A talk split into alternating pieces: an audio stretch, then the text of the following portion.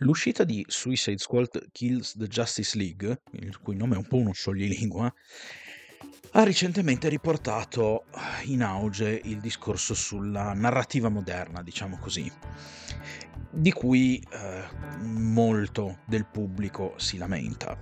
Ora, questo è un tipo di discorso che io speravo di non dover affrontare mai più, sapendo in realtà che prima o poi sarebbe tornato nuovamente alla carica. E in questo discorso ho sentito tante cose e vorrei esprimermi un po' su questa cosa perché credo di avere una visione che per certi versi non si allinea con quella che vi potreste aspettare.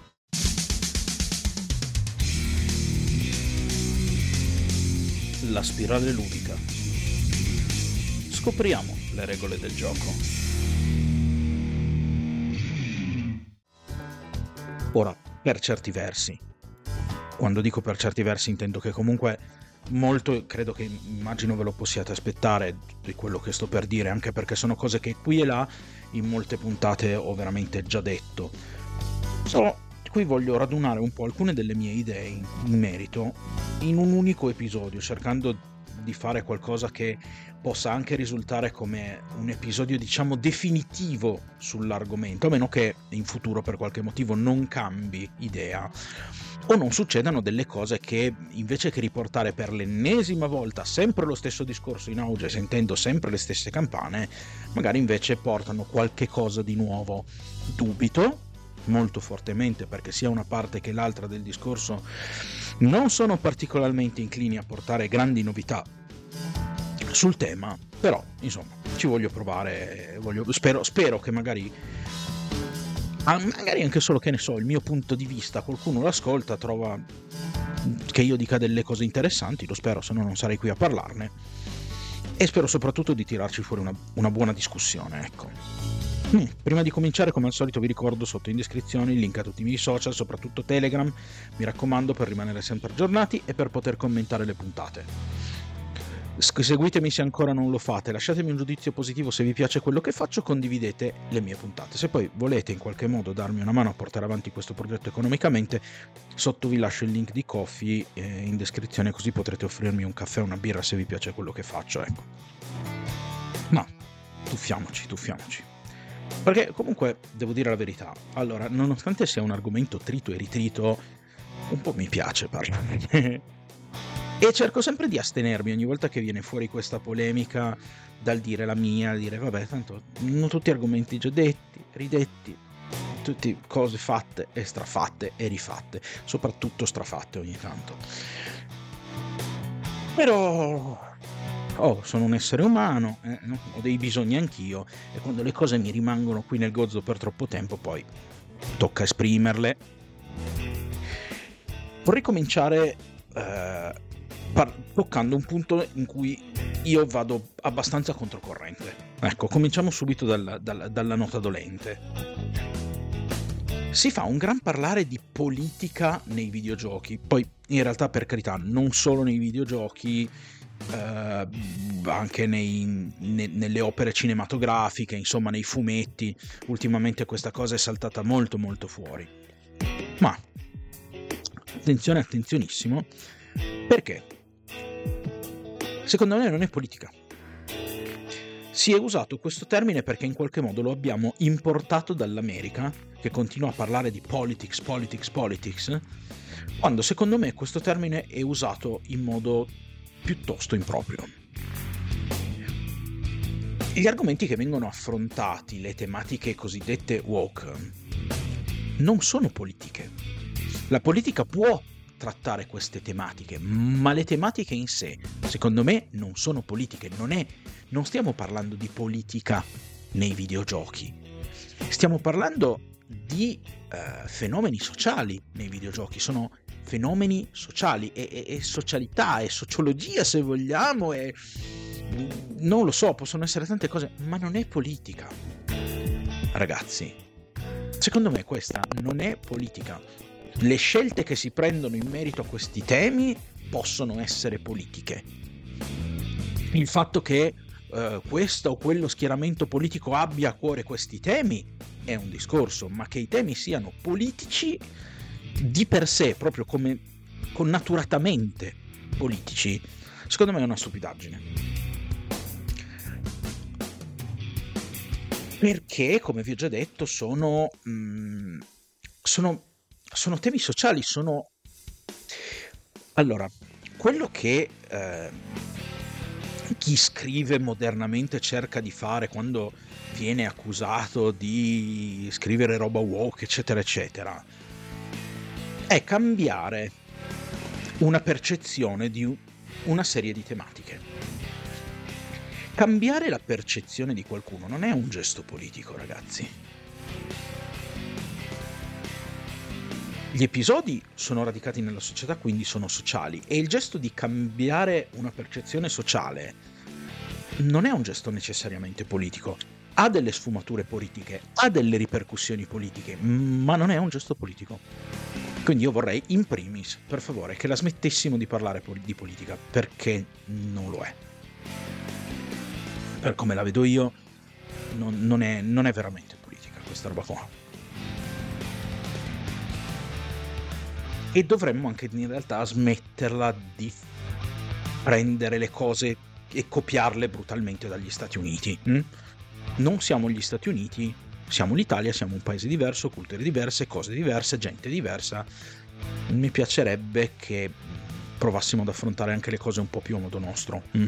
Sarebbe molto carino per come lo vedo io. Io sono un grande sostenitore del pensare con la propria testa, mm? del, dell'individualità, soprattutto del pensiero. Quindi vorrei che, eh, insomma, mi, mi, mi, piace, mi piacerebbe sentire delle campane un pelo più originali rispetto a quello che sento sempre, che spesso e volentieri è esattamente quello che cioè sento da youtuber italiani quello che sento da youtuber americani. Detto con le stesse identiche parole ragazzi. No per favore basta. Mm?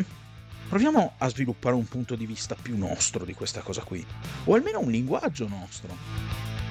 E soprattutto cerchiamo di, us- di utilizzare correttamente i termini. Mm? Ora, viviamo in un momento in cui la creatività ristagna, ok? Non, non, non viene esattamente portata in palmo di mano. Perché? Perché mh, mm, in primis assistiamo a un sacco di remake, cose contro cose. E poi un altro dei punti che questo tipo di nuova narrazione ha eh, diciamo di, di, di lamentele che si porta appresso è il fatto che vengano riciclate le icone.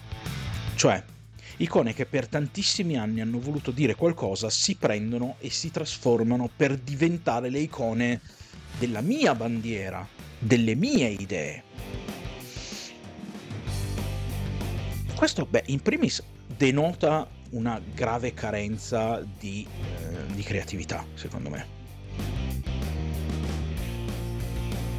Questo purtroppo non è tanto una cosa che piaga eh, tanto l'ideologia o chi scrive eh, portando questa ideologia, è una cosa che comunque in realtà piaga l'industria in generale.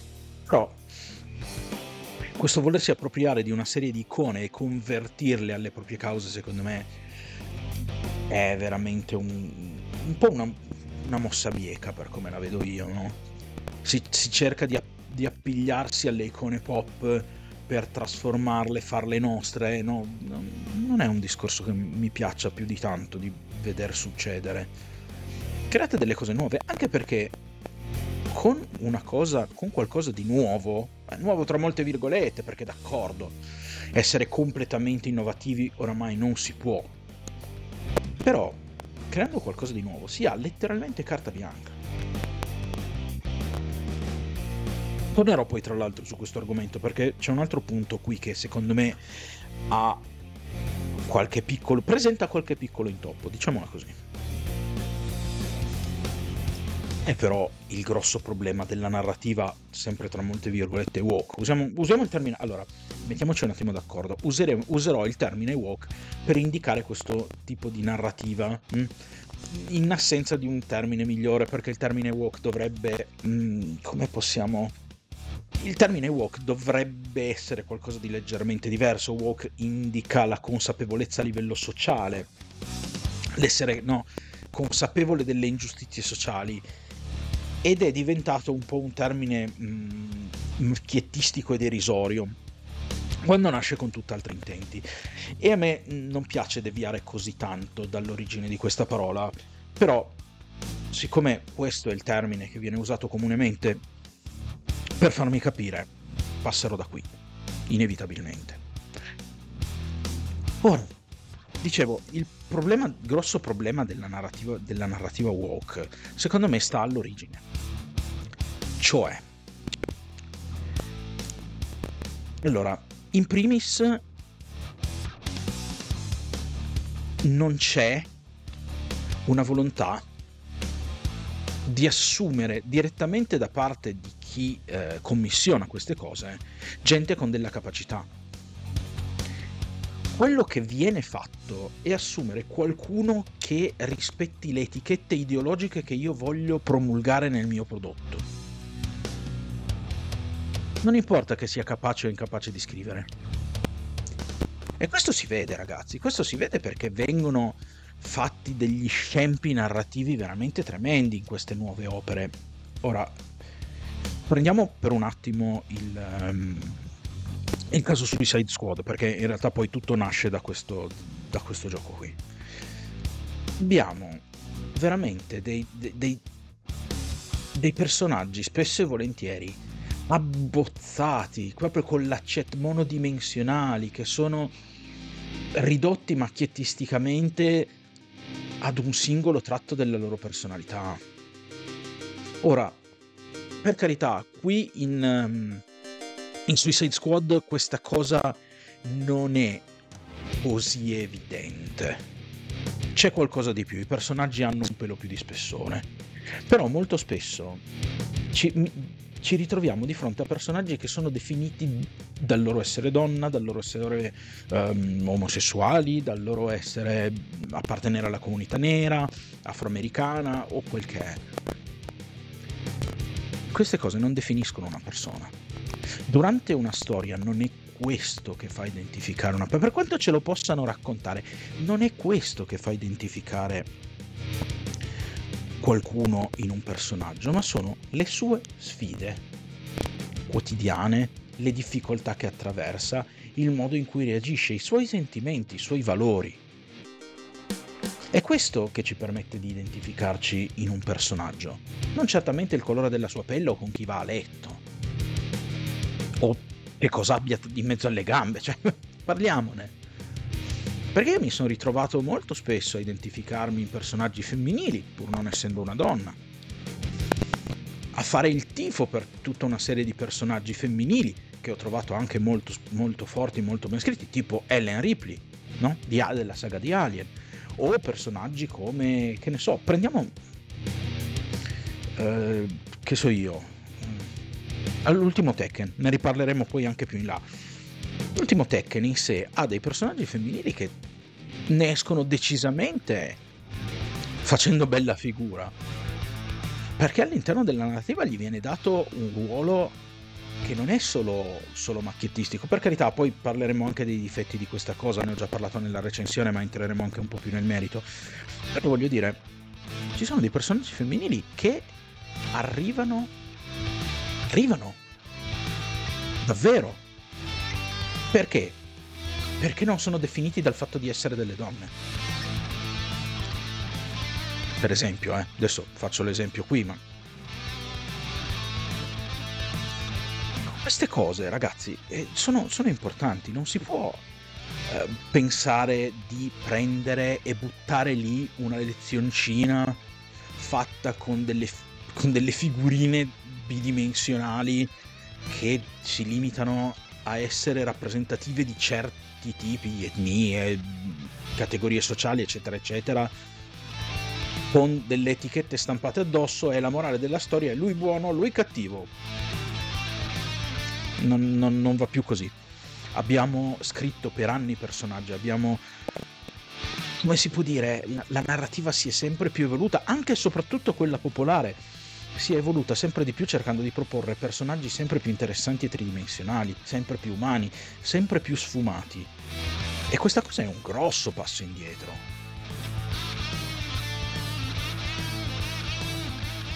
Eh, allora, quando c'è stato mm, Suicide Squad lì, che io, io non l'ho giocato, io ho visto soltanto la storia su YouTube, ok? Beh, infatti parlerò della storia, non del gameplay, nient'altro.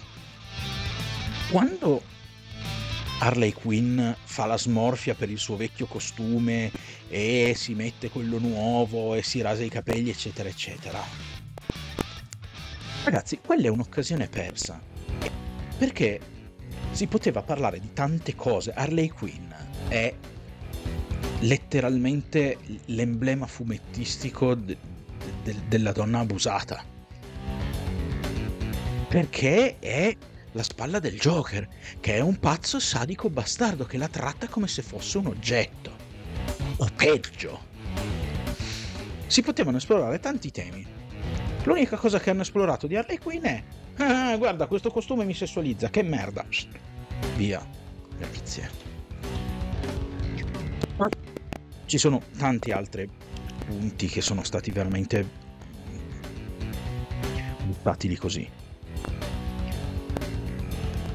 problema qual è? Il problema è che quando si scrivono queste storie si cerca di buttare lì una, se- una lezioncina che si vuole che lo spettatore impari a memoria. Si propaganda un'idea, un messaggio, no? Se qualcuno di voi segue The Critical Drinker, The Message, quello che... Ecco. Si cerca di propagandare pedestremente un messaggio senza dargli una profondità. Il problema è qui, il problema è narrativo, perché si può tranquillamente fare politica e trattare gravi temi sociali anche nell'intrattenimento senza infastidire. Perché? Allora, il primo è che qua chi entra e scrive scrive mancando gravemente l'intento principale di quello che fa. Perché quando scrivi una storia per un videogioco, il tuo primo, il tuo primo obiettivo è quello di intrattenere. E poi eventualmente di metterci un messaggio dentro, ma prima intrattenere. E questo manca. È chiaro che non è quello l'obiettivo di chi scrive. L'obiettivo di chi scrive è, è, è il messaggio. E poi eventualmente se intrattiene tanto meglio ma ci, ci, sono degli intenti che non collimano perché tu scrivi un prodotto che la gente dovrebbe fruire per intrattenimento. Arriva, non è intrattenuta, si lamenta e tu ti lamenti della gente che si lamenta. Ma la colpa è tua. La colpa è tua che hai scritto perché tu per primo non hai avuto gli occhi sull'obiettivo principale. Poi comunque si può, eh? Si può scrivere di politica. Prendete per esempio l'ultimo Final Fantasy, Final Fantasy XVI. Final Fantasy XVI parla di discriminazione, schiavitù, oppressione e quant'altro. Avete sentito qualcuno lamentarsi di quello? Non si sono lamentati che era action, ma avete sentito qualcuno lamentarsi del tema di Final Fantasy VII? No, eh, scusate, 7, del tema di Final Fantasy XVI? No. Perché? Perché è scritto sapientemente, perché pone il focus sui personaggi e fa arrivare questi temi attraverso il modo in cui li vivono i personaggi.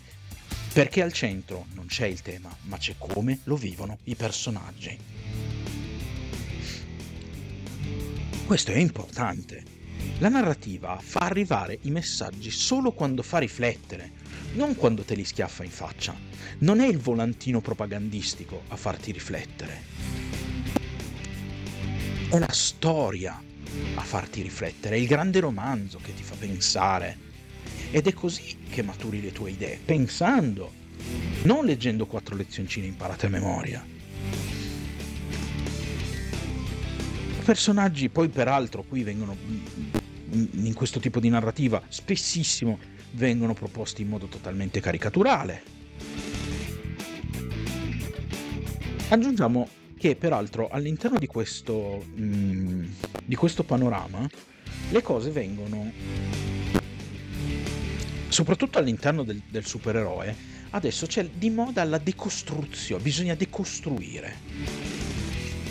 Ragazzi, dateci piano, perché si decostruisce una figura solo quando la si conosce bene e solo quando si sa scrivere bene. Non basta prendere a, martell- a martellate un muro e dire l'ho decostruito, no. Così l'hai solo rotto. Perché anche quello che cerca di fare ehm, Suicide Squad è quello di ribaltare un certo tipo di narrativa, no? di decostruirla, di provare a vedere il villain come buono e il buono come, come villain.